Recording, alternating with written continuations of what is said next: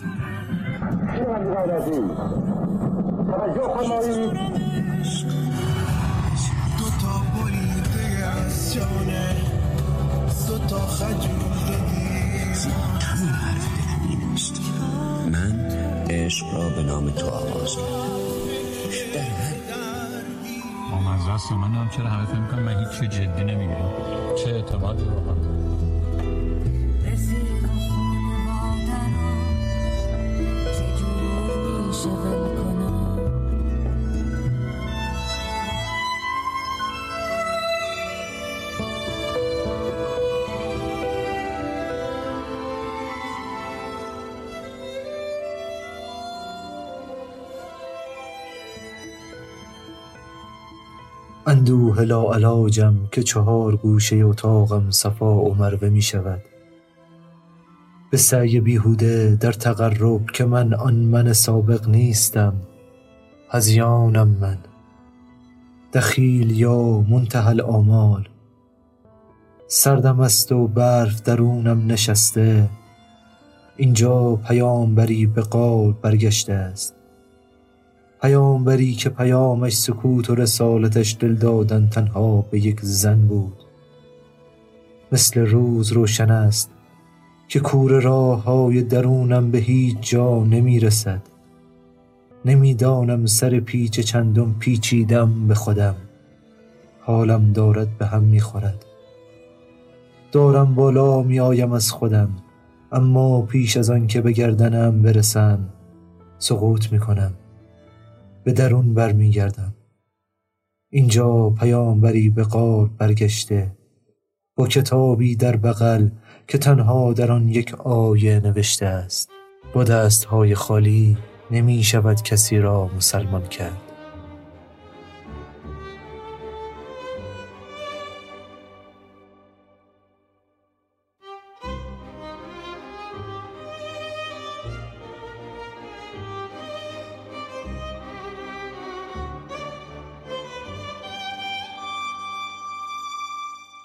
رفقا سلام. من آرمین یوسفی هم و شما شنونده قسمت دوم رادیو بینظمی هستید. با عنوان نواب از خیابان تا بزرگراه ما توی رادیو بینظمی یک موضوع داریم و یک تم. موضوع ما هر دفعه یک موقعیت جغرافیایی هست که دست ما رو می‌گیره و با هم به اونجا سفر می‌کنیم. و تم ما بستگی به اون موضوع جغرافیایی داره که من هر بار داستانها و روایتهایی رو بر اساس اون تم برای شما می نویسم و نقل می کنم. در این مسیر دوستان نویسنده دیگری هم ممکنه با من همراه بشن که من هر بار کنار روایتشون نامشون رو برای شما ذکر می کنم. رادیو بینظمی به یاد شبهای رادیو که خود نویسنده ها برای ما داستان می خوندن شکل گرفته. خانم ها و آقایون صدای من رو از بزرگراه نواب می شنوید.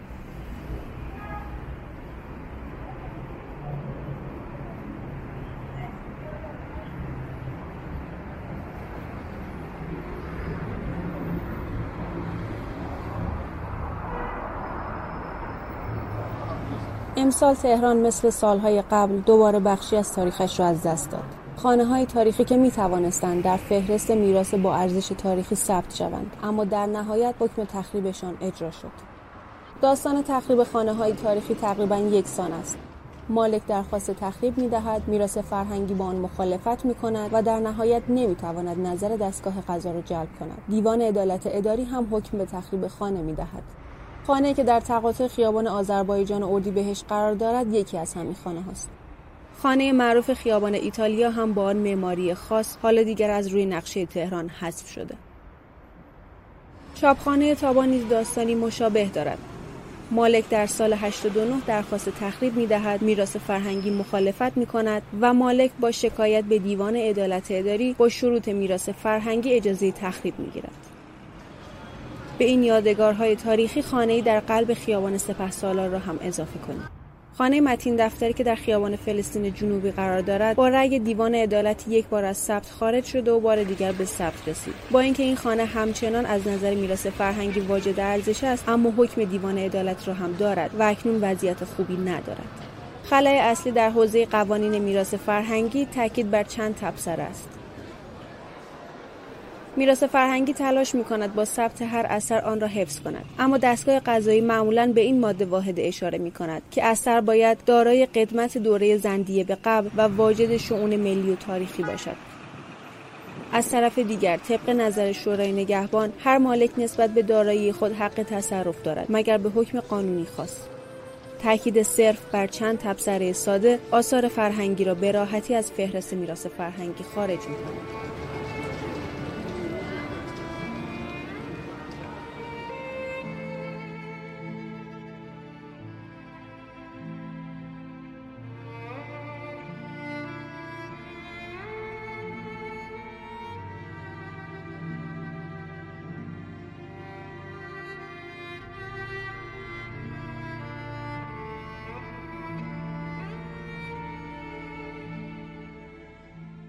داشتیم با موتور از کندرو می اومدیم بالا. گفت داداش بزن کنار یه سیگاری با هم بکشیم.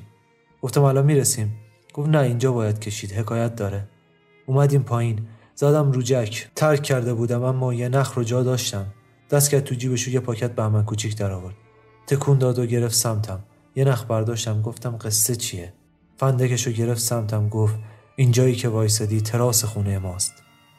صدای جلز و ولز توتون پیچید توی گوشم. با انگشت وسطی زدم پشت دستش. آتیش رو خاموش کرد گفت اون نیسان آبیه رو می‌بینی؟ درست داره از وسط پذیراییمون رد میشه. اون اتاقی که آب توش جمع شده اتاق بلقیسه مادرم همین که فهمید قرار خونه رو بگیرن دق کرد. دیگه نبود ببینه چی سرمون اومد. گفتم پس شماها هم از اونایی هستید که گفت نه آقا اتفاقا مسئله اینجاست که ما از اوناش نیستیم. ما آدم ته خطیم. کسی ما رو نمی‌بینه. بلقیس ما رو به دندون گرفته بزرگ کرد. بابام ماهیگیر بود. جنگ که شد همه گفتن نرو خطرناکه ولی مرد دریا نونشو از آب می‌گیره. یه روز رفت و دیگه هیچکی ندیدش. احواز که بمبارون شد مادرم ترسید به خاطر من و ماجده. گفتم خواهرت گفت ها اومدیم تهران. تا مدت ها آواره بودیم. یه مجتمعی بود اونور میدون آزادی. هنوز ساخته نشده بود ناتموم بود. توی هر اتاقی دو سه تا خانواده توی راه رو پشت بوم هر جا که چشم کار می‌کرد آدم بود. هر ستامون کار می‌کردیم. صبحها که بلقیس می‌خواست بره خونه مردم واسه کلفتی من و ماجده رو سر راه می‌برد یکی از خیابونهای شلوغ تهران. و سات می‌کردیم. از این گردنبنده و پابندا میفروختیم. نخ می‌گرفتیم و دونه می‌کردیم.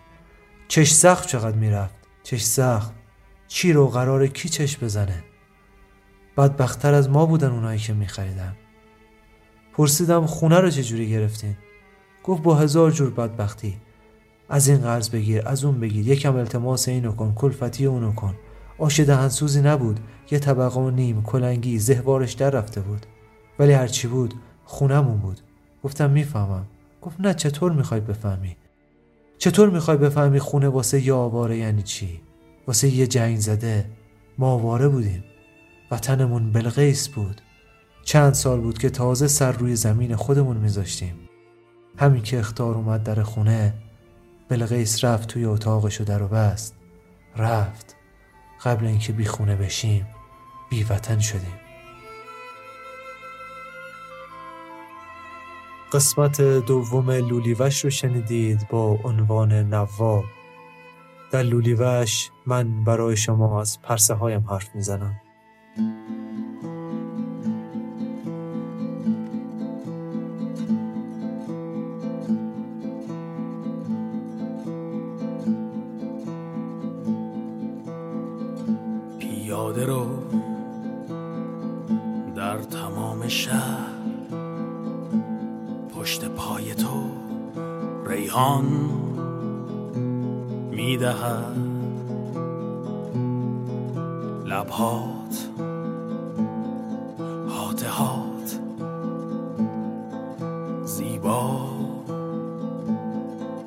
بوسه هات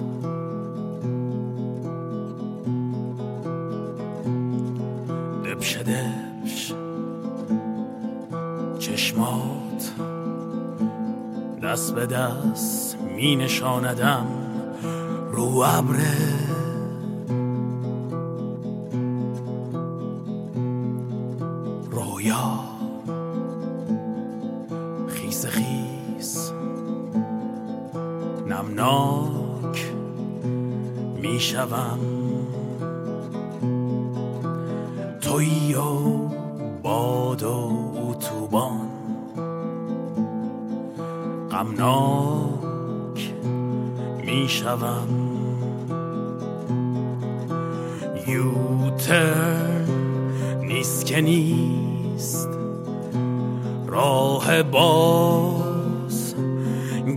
martini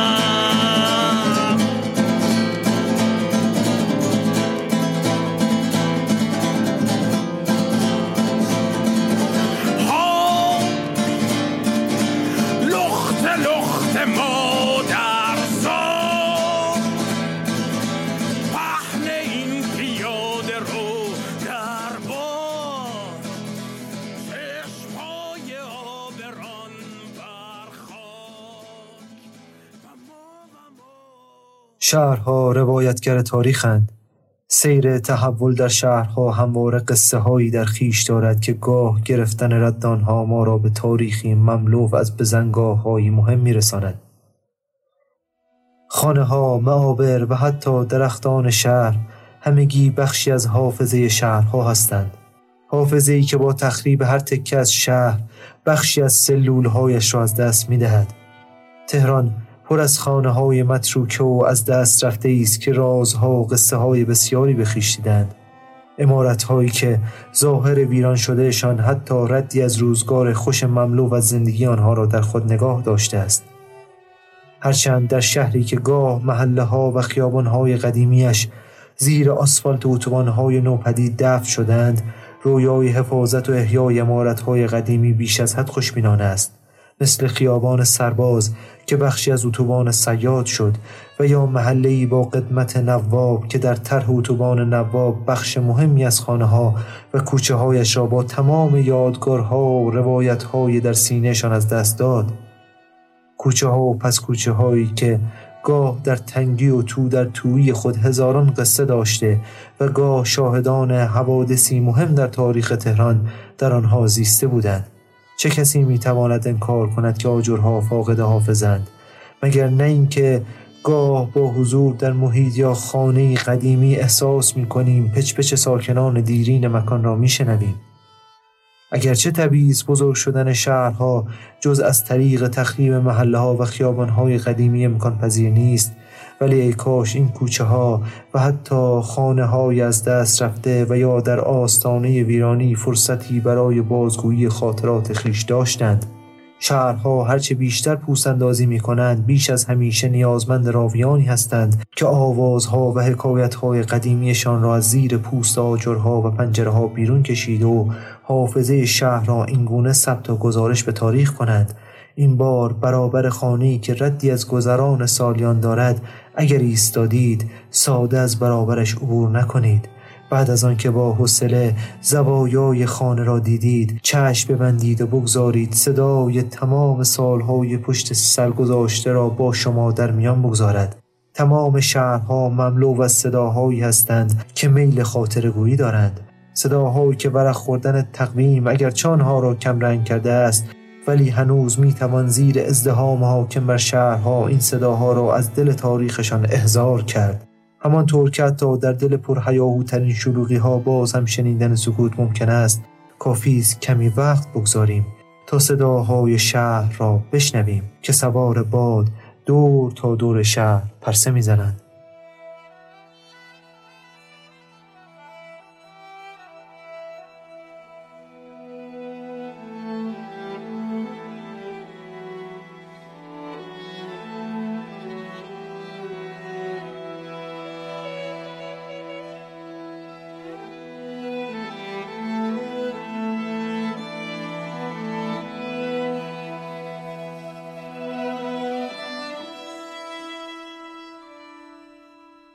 یادداشتی شنیدید از رضا حیرانی که می‌توان گفت مرسیه است برای تهران و همینطور فلسفه‌ای بر رادیو بینظمی.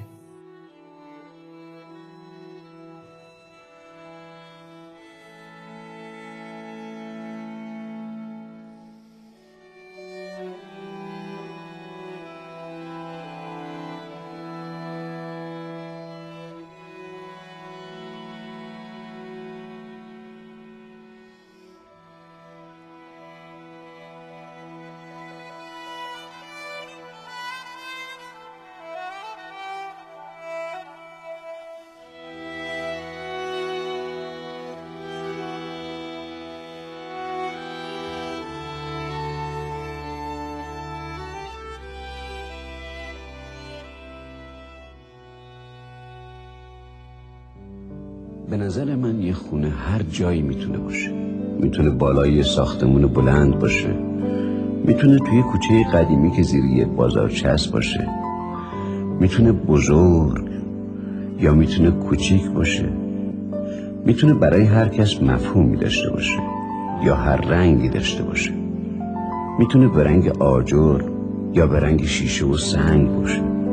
می‌تونه رنگ قرمز یا به رنگ ولی من یعنی بهتر بگم ما معتقدیم خونه هرچی که باشه باید سبز باشه.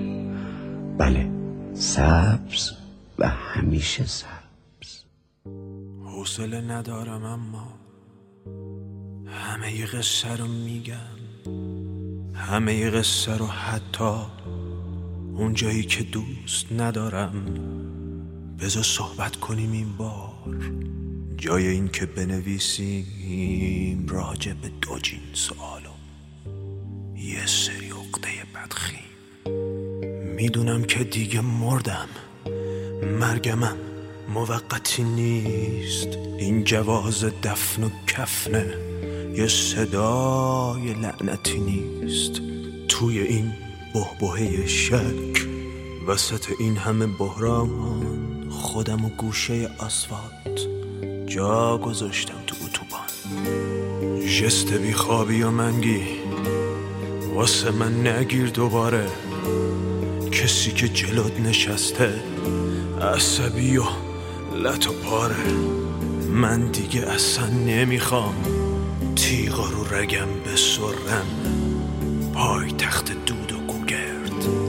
قهرمان قصه اگه عاشقت نبودم پا نمی‌داد این ترانه. بی خیال بد بیاری. زنده بادین عاشقانه.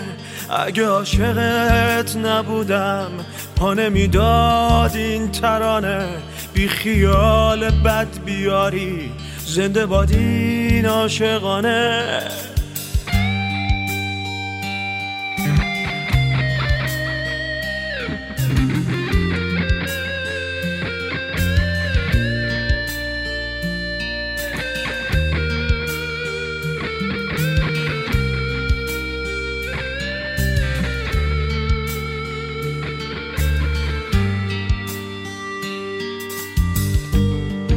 خط موشک و تو دستت نسل من خط کشی می‌کرد. واسه انفجار قلبت شعر من خودکشی می‌کرد. جعب جعب استخون و غم پرچمای بیباد کودکی نسل ما رو به قرنطینه فرستاد. من با زندگی و شعرم یا با تو شوخی نداشتم. واسه تو شوخی بودی ما. خیلی تلخ سرنوشتم. حالا هی غلط بگیر از دیکته های نانوشتم. یا که اوراق بهادار بده جای سرنوشتم اگه عاشقت نبودم پا نمی‌داد این ترانه. بی خیال بد بیاری زنده بادین عاشقانه. اگه عاشقت نبودم پا نمی‌داد این ترانه. بی خیال بد بیاری زنده بادین عاشقانه. بین این صد تا اتوبان یه مسیر منحنی نیست که کسی پشت سرم هی نده فرمان واسه ایست. وقتی آژی رو کشیدن توی گوش لط و پارم خودم این بمب دستی شعرم هم شده فجارم یه نفر رو در و دیوار خون خاطره میپاشه. یه نفر که میگه این بار بذارن گشت رو ماشه. خیلی ساده نرسیدیم سر صحنه واسه اجرا. انگاری که محض خنده گرگ زد به گله ما.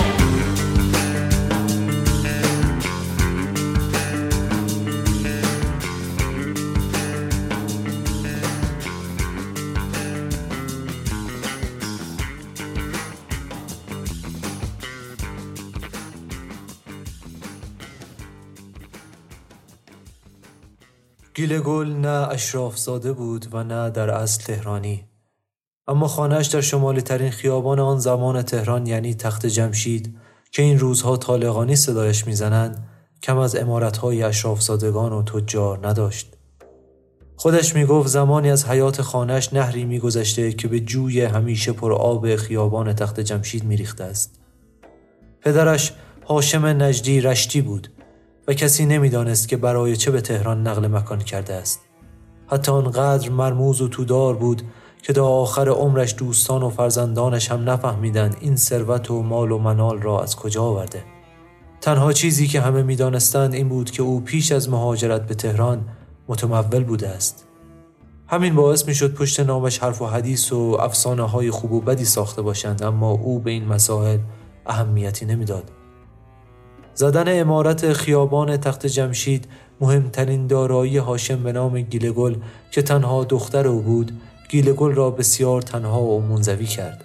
چند سالی بعد از مرگ پدرش شوهرش هم یک شب که به خانه برمیگشت توسط عدهای مست دوره شد و چون از دادن باج ممانعت کرد با چند ضربه چاقو او را از پا درآوردند. گیلگل که زود بیوه شد خواستگاران بسیاری پیدا کرد. از یک سم زیبایی موروسی که پدرش می‌گفت از مادر ندیدش ارث برده و از سوی دارایی ارث رسیده از پدر و همسر مرحومش بسیاری را به ازدواج با او ترغیب می‌کرد.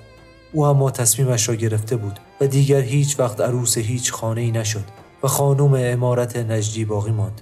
امارت نجدی که کم کم در اذهان عموم از امارت هاشم به امارت گیلگل نجدی استحاله شد.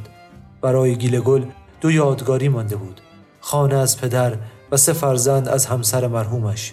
او از هر دو مثل تخم چشمش مراقبت می‌کرد. بچه ها کم کم بزرگ شدند و دو پسرش ازدواج کرده و رفتند. او ماند با تک دخترش لیلا در امارت نجدی که حالا با قد کشیدن درختها به باقی با شکوه بدل شده بود. کم کم با سفید شدن آخرین تارهای سیاه موهای گیلگل اولین تارهای سفید لیلا هم پیدا شد. لیلا انتخاب کرده بود که کنار مادرش در امارت نجدی بماند و مراقب او باشد. اما در همیشه بر یک پاشنه نمیچرخد. لیلا به مرضی لاعلاج دچار شد. هرچه طبیب برایش آوردند نتوانست بیماریش را کشف کند. او روز به روز جلوی چشمهای گیلگل آب می‌رفت تا اینکه به کل آب شد و رفت زیر زمین. گیلگل ماند و امارت نجدی و اندوه لیلا دو پسر بزرگتر گیلگل یکی محمود بود که در بازار تهران حجره فرش فروشی داشت و دیگری مازیار که کوچکتر بود و به خاطر عشق به دختری گیلک به شهر آبا و اجدادیشان نقل مکان کرده بود. وقتی گیلگل آنقدر پیر می شود که دیگر بچه هایش نمی توانستند به پرستاری اعتماد کنند و او را تنها بگذارند محمود و مازیار تصمیم می گیرند که به شکل دوره‌ای از مادرشان نگهداری کنند. این طوری گیلگل مدتی خانه محمود در تهران بود و مدتی در خانه مازیار در رشت. گیلگل مدتی خویشتنداری کرد اما دیگر نتوانست به بیقرار خانه شد. ذکر مداومش عمارت پدری بود. اما پسرانش به خاطر مشغله بسیار نمی توانستند او را به خانهش ببرند. روز به روز گیلگل و عمارتش همزمان و دور از هم متروک و از پا افتاده می شدند گیلگل به کل حافظش را از دست داد. انگار حافظش در خانه پدری جا مانده باشد. انگار او و امارت نجدی حافظه مشترک داشته باشند.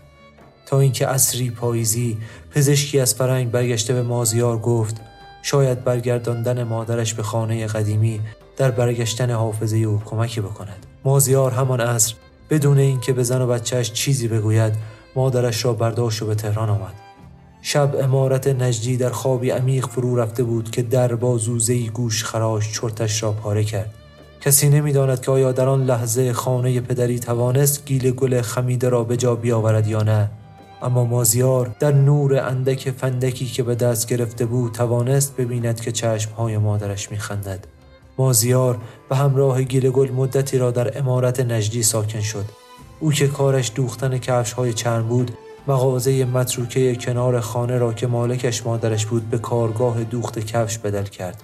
باغبان و بنا آورد و دستی به سر و روی امارت کشید. اگرچه حافظه گیل گل دیگر هیچ وقت برنگشت اما مازیار می توانست رضایت را در چشمهای مادرش بخواند. گیل گل که رفت مازیار مدام خودش را سرزنش می کرد که چرا مادرش را دیر به آن خانه آورده است او به رشت برنگشت همانجا ماند و کارش را ادامه داد محمود گهگداری که مسیرش به مغازه او میافتاد پیشش می نشست و گپی می زدند. تا اینکه در یک هفته محمود سه بار از جلوی امارت رد شد و کرکره های مغازه مازیار را پایین دید یقین کرد که به رشت برگشته است. چند روز بعد برف سنگینی در تمام تهران بارید آنقدر که کل باغ یک دست سفید شد. سقف مغازه مازیار فرو ریخت. محلی ها پی محمود فرستادند. او با رشت تماس گرفت و تازه فهمید که مازیار به آنجا برنگشته است. به مغازه او رفت و کرکره را بالا داد. دید جنازه مازیار دراز کش روی تختی که گوشه کارگاه بود زیر آوار سخت مانده است. تازه فهمید که مازیار این همه مدت را در مغازه میخوابیده و توان پا گذاشتن در امارت نجدی را نداشته است.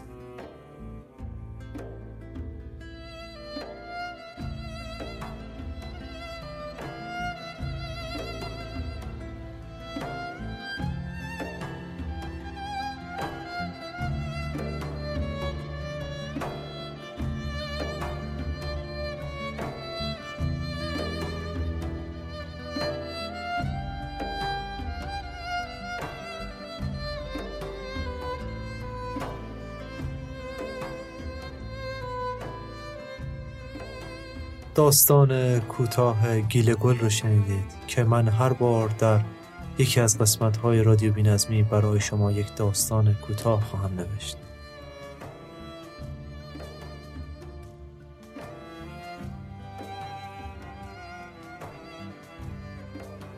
خانم ها و آقایون شنونده قسمت دوم رادیو بینظمی بودید با عنوان نواب از خیابان تا بزرگراه.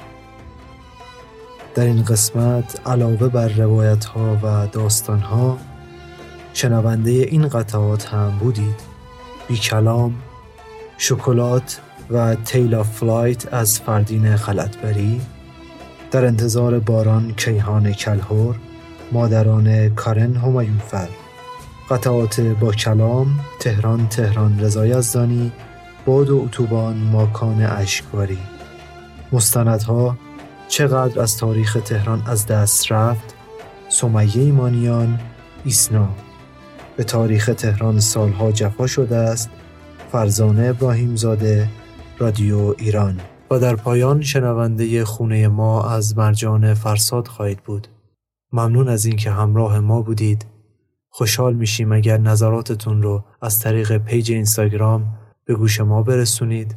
رادیو بینظمی چهارشنبه اول و سوم هر ماه از طریق تمام پادگیرها قابل شنیدن هست و با چند روز تأخیر در کانال تلگرام هم قرار می‌گیره. برای حمایت از رادیو بینظمی می‌تونید از طریق لینک سایت هامی باش که در توضیحات پادکست قرار گرفته اقدام کنید. ممنون میشم اگر ما رو به دوستانتون معرفی کنید. ما زود اما با بینظمی برمیگردیم. خونه ما دوره دوره پشت کوها. یه صبوره.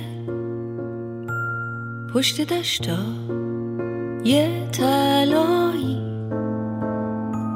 پشت صحرا. های خالی. خونه ماست.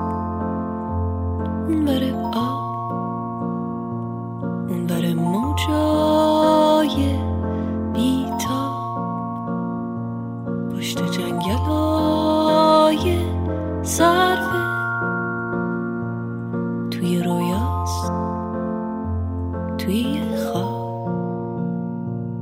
پشت اقیا نوس آبی. پشت باغا یه گلابی. اونور با قای انگور. پشت کندو های زنبور. خونه ما پشت ابراز. اونور دلتنگی ماست.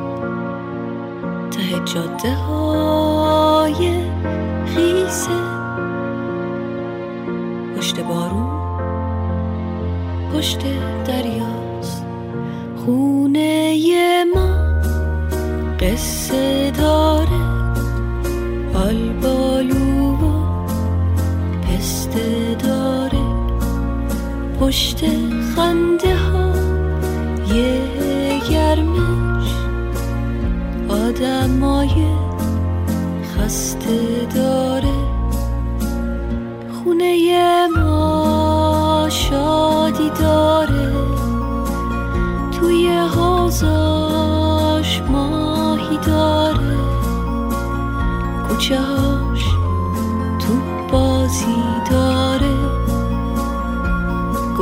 های نازی داره.